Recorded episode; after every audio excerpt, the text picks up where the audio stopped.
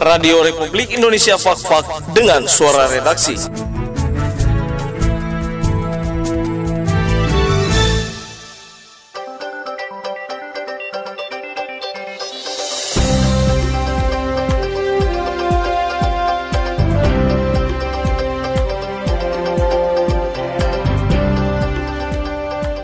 Saya Niko Aflobun akan mengetengahkan peristiwa aktual dalam sepekan silam Minggu 18 Oktober 2020 di antaranya pelatihan pembuatan visio herbal dan balsem pala bagi masyarakat umum, menjaga wilayah konservasi, penyerahan SK pemasangan APK, pelayanan konsultasi dan konseling melalui Puspa Kencana DP3 AP2KB Kabupaten Fakfak, Kegiatan pelibatan masyarakat oleh Dinas Kearsipan dan Perpustakaan Kabupaten Fakfak, wisuda Politeknik Kesehatan Kemenkes Sorong, pelaksanaan ibadah haji 2021, dan pemberian santunan JKM kepada ahli waris yang keluarganya meninggal di distrik Pariwari.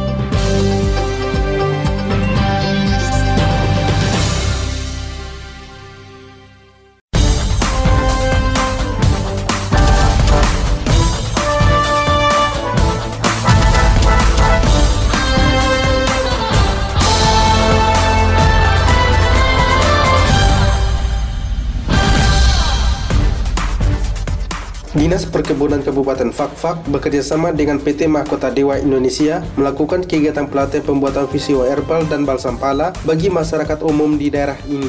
Kegiatan tersebut berlangsung selama dua hari, bertempat di Ballroom Hotel Grand Papua, Kepala Dinas Perkebunan Kabupaten Fakfak, Abdul Rahim Fatamasa mengatakan, maksud dilakukannya pelatihan pembuatan visio herbal dan balsam pala adalah untuk memberikan pengetahuan kepada peserta agar dapat memproduksi visio herbal dengan menggunakan tanaman-tanaman lokal serta pembuatan balsam pala dari bahan lemak pala. Dikatakan, buah pala memiliki banyak manfaatnya selain dapat membuat berbagai jenis makanan dan minuman, buah pala juga dapat digunakan sebagai bahan dasar kosmetik dan balsam pala.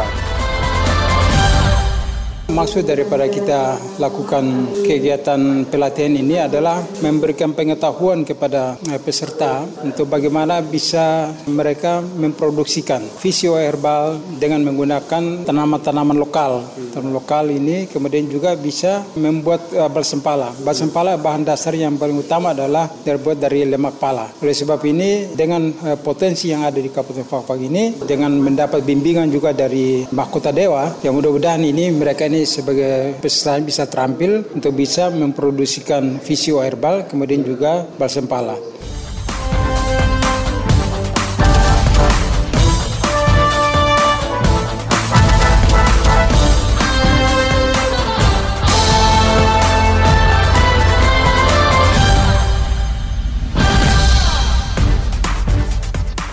Saudara pengusaha perikanan termasuk masyarakat dilarang membuang jangkar atau berlabuh pada area terumbu karang yang memiliki keanekaragaman hayati serta pada daerah tabungan ikan yaitu zona pemanfaatan terbatas dan zona inti di kawasan konservasi Taman Pesisir Teluk Brau dan Teluk Nusalasi hingga Vandenbos. Hal ini penting karena kawasan konservasi perairan yang dikelola dengan sistem zonasi untuk mewujudkan pengelolaan sumber daya ikan dan lingkungannya secara berkelanjutan Staf Konservasi Internasional Indonesia CII yang bertanggung jawab tentang pengawasan dan pengendalian perairan pada kawasan konservasi John Taisuta mengatakan kawasan perairan di Kabupaten Fakfak memiliki potensi strategis dalam pengembangan sumber perikanan. Dikatakan kawasan konservasi ini perlu adanya pemahaman masyarakat untuk bersinergitas dengan pemerintah dan pihak-pihak terkait sehingga kawasan tersebut dapat dijaga kaitan dengan penggunaan-penggunaan alat tangkap seperti bagan-bagan, kemudian jaring-jaring yang uh, dilarang itu sudah berkurang. Bagan-bagan juga sudah tidak banyak lagi yang menggunakan ma eh, mata jaring yang sangat kecil, tapi sudah standar. Kemudian juga yang masih sebenarnya berlangsung di beberapa tempat di luar kawasan konservasi itu adalah eksploitasi atau pengambilan pasir laut dengan cara menyedot. Uh, jadi beberapa tahun yang lalu memang ada keputusan bupati fak-fak untuk melarang tidak menyedot pasir laut karena itu merusak pantai tapi juga terumbu karang terumbu karang. Nah, ini yang masih terjadi beberapa saat ini. Mudah-mudahan itu bisa menjadi suatu contoh yang tidak boleh kita lakukan berkepanjangan karena akan merusak lingkungan bahkan ekosistem perairan.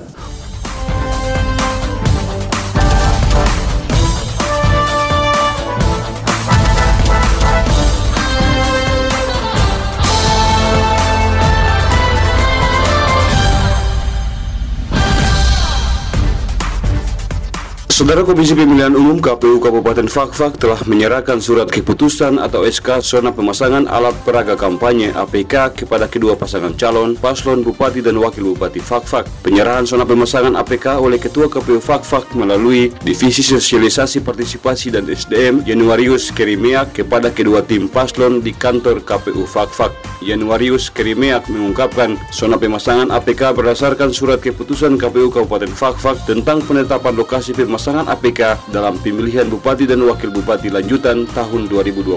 Kerimiak pada kesempatan tersebut berharap paslon Bupati dan Wakil Bupati melakukan pemasangan APK sesuai zona yang telah ditentukan. Artinya jika melanggar akan berurusan dengan Bawaslu yang melakukan pengawasan. Sesungguhnya zonasi ini hanya untuk menertibkan alat peraga kampanye yang akan dipasang oleh setiap paslon yang sudah ditetapkan oleh kita. Kita sama-sama menjaga uh, etika, estetika, keindahan dan kebersihan kota ini. Dari sonasi yang telah ditentukan tersebar di 17 distrik.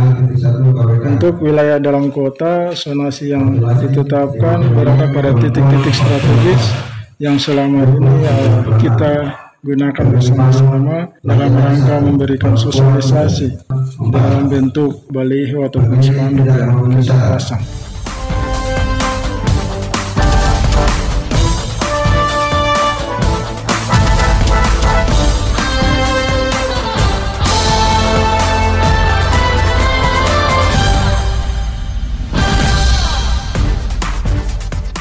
Dinas Pemberdayaan Perempuan, Perlindungan Anak, Pengendalian Penduduk dan Keluarga Berencana DP3 AP2KB Kabupaten Fakfak melalui Pusat Pelayanan Keluarga Berencana atau Puspa Kencana membuka berbagai jenis pelayanan kepada masyarakat. Kepala Bidang Pengendalian Penduduk pada DP3 AP2KB Kabupaten Fakfak, Idiana Toting mengatakan ada delapan jenis pelayanan informasi, konsultasi, dan konseling yang diberikan oleh Pusat Pelayanan Keluarga Berencana DP3 AP2KB Kabupaten Fakfak yang diberikan kepada pasangan usia subur, remaja, lansia, maupun masyarakat pada umumnya.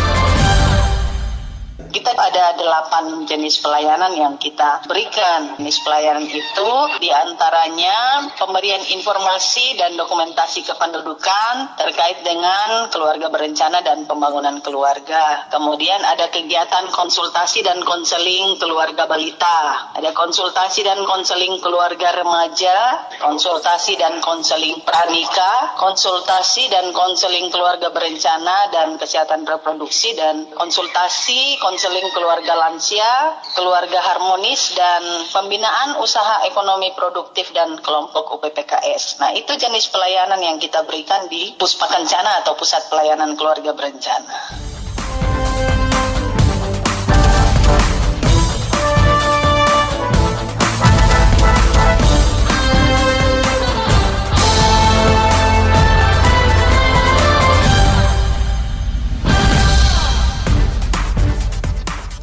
Perpustakaan memiliki peran penting sebagai pusat belajar masyarakat serta sebagai penyedia layanan yang sesuai dengan kemajuan teknologi dan komunikasi serta kebutuhan masyarakat. Perpustakaan terus berinovasi dan bertransformasi menjadi perpustakaan berbasis inklusi sosial.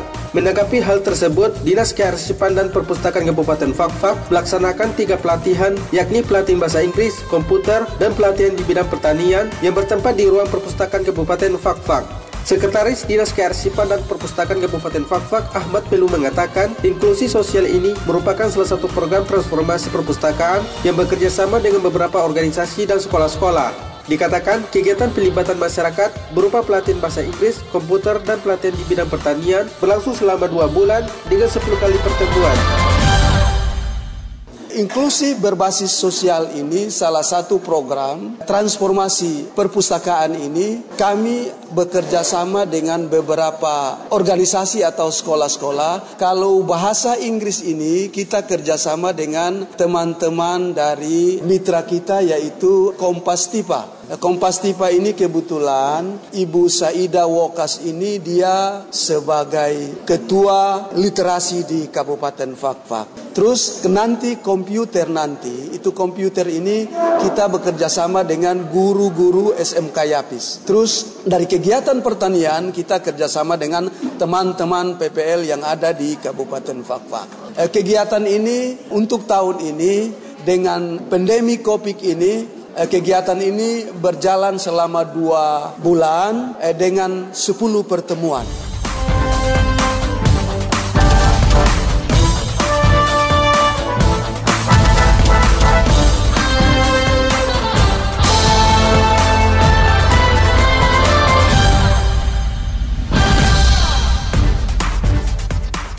Saudara 41 orang lulusan Politeknik Kesehatan Kemenkes Sorong program studi di tiga keperawatan fak-fak terdiri dari kelas reguler 25 lulusan dan 16 orang kelas RPL diwisudak dalam satu sidang senat terbuka berlangsung di gedung KONI Fak-Fak. Bupati Muhammad Uswanas diwakili asisten bidang administrasi umum Seda Kabupaten Fak-Fak Kirin SE pada kesempatan tersebut menyampaikan sebagai generasi muda yang menyandang predikat serjana sudah sepatutnya meneruskan perjuangan bangsa karena hakikatnya seorang kader pemimpin harus memiliki pandangan jauh ke depan. Artinya, dituntut untuk bekerja keras, profesional, loyalitas, dan memegang teguh kejujuran. Diungkapkan tantangan permasalahan pembangunan kesehatan yang harus disikapi, di antaranya meningkatkan kebutuhan masyarakat akan layanan kesehatan, adanya potensi masalah kesehatan akibat bencana dan perubahan iklim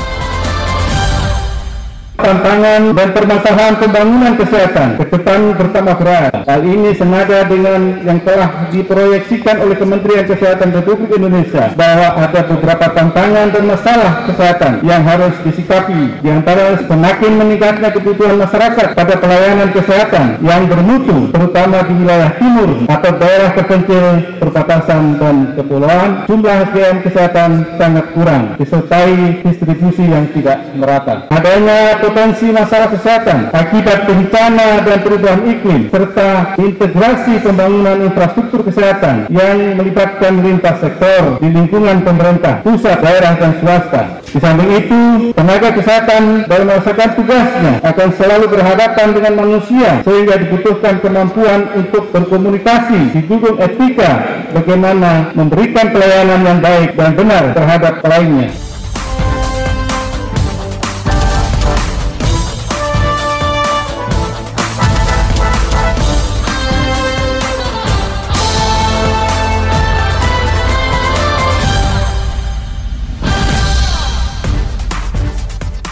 Saudara mengacu pada keputusan Menteri Agama Republik Indonesia nomor 494 tahun 2020 tentang pembatalan keberangkatan jemaah haji, maka pemberangkatan tersebut berlaku bagi seluruh warga negara Indonesia yang menggunakan kuota haji pemerintah dan visa haji mujamalah.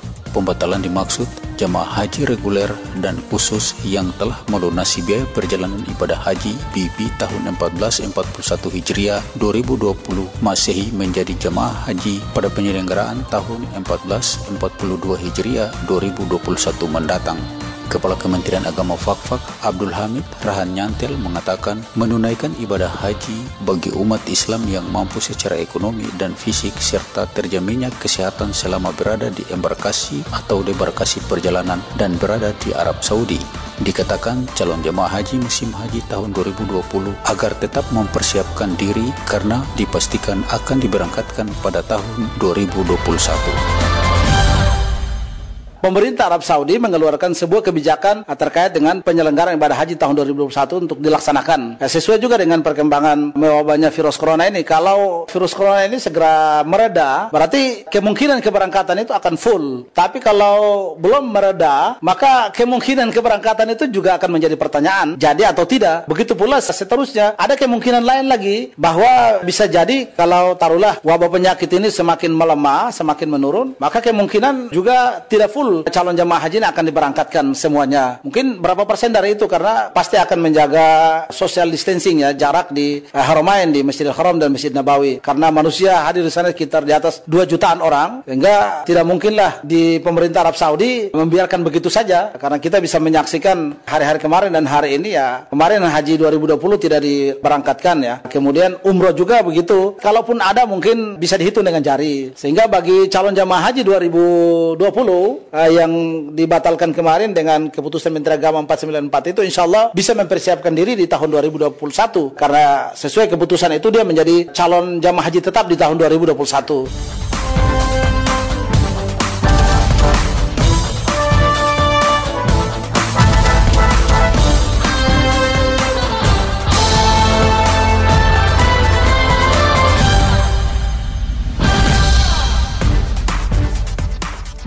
Penyelenggara jaminan sosial BPJS Ketenagakerjaan Cabang Fakfak kembali menunjukkan profesionalisme dalam tugas dan fungsinya dalam melindungi peserta. Salah satu program yakni program jaminan kematian telah diberikan santunan kepada ahli waris almarhum Roy Farid Sidik sebesar 42 juta rupiah di rumah ahli waris bertempat di Torea Distrik Pariwari. Kepala BPJS Ketenagakerjaan Cabang Fakfak Karolus P. Singgalinggi menjelaskan almarhum Roy Farid Sidik yang mendapatkan santunan tersebut merupakan salah satu penerima bantuan tangan kasih yang diselenggarakan oleh pemerintah Provinsi Papua Barat pada September 2020 lalu. Dikatakan almarhum terdaftar di BPJS Ketenagakerjaan dari tanggal 15 September 2020 dan meninggal dunia pada 27 September 2020 dengan profesi sebagai sopir santunan jaminan kematian kepada peserta BPJS Ketenagakerjaan. Salah satunya adalah supir beberapa waktu lalu Pak Gubernur Papua Barat meluncing bantuan tangan kasih di Winetuare. Nah, jadi pada saat itu kan mereka-mereka ini juga termasuk penerima bantuan tangan kasih dari pemerintah Provinsi Papua Barat. Dan orang-orang ini yang para pekerja sektor formal dan informal di Kabupaten Fafak yang menerima bantuan tangan kasih dari pemerintah Provinsi Papua Barat, mereka harus juga wajib terdaftar. Jadi begitu menerima bantuan tangan kasih tersebut, mereka-mereka yang belum menjadi peserta BPJS Tenaga secara otomatis mereka diwajibkan untuk terdaftar di BPJS Tenaga Salah satu peserta dari program bantuan tangan kasih tersebut ada yang dilaporkan bahwa ada mengalami kedukaan meninggal uh, kemarin dan langsung kami dari BPJS Kerja melakukan respon untuk membantu ahli waris untuk menyiapkan berkas-berkas dokumen yang untuk klaim. Sekian suara redaksi edisi kali ini. Atas nama seluruh kru yang bertugas mengucapkan terima kasih dan sampai jumpa.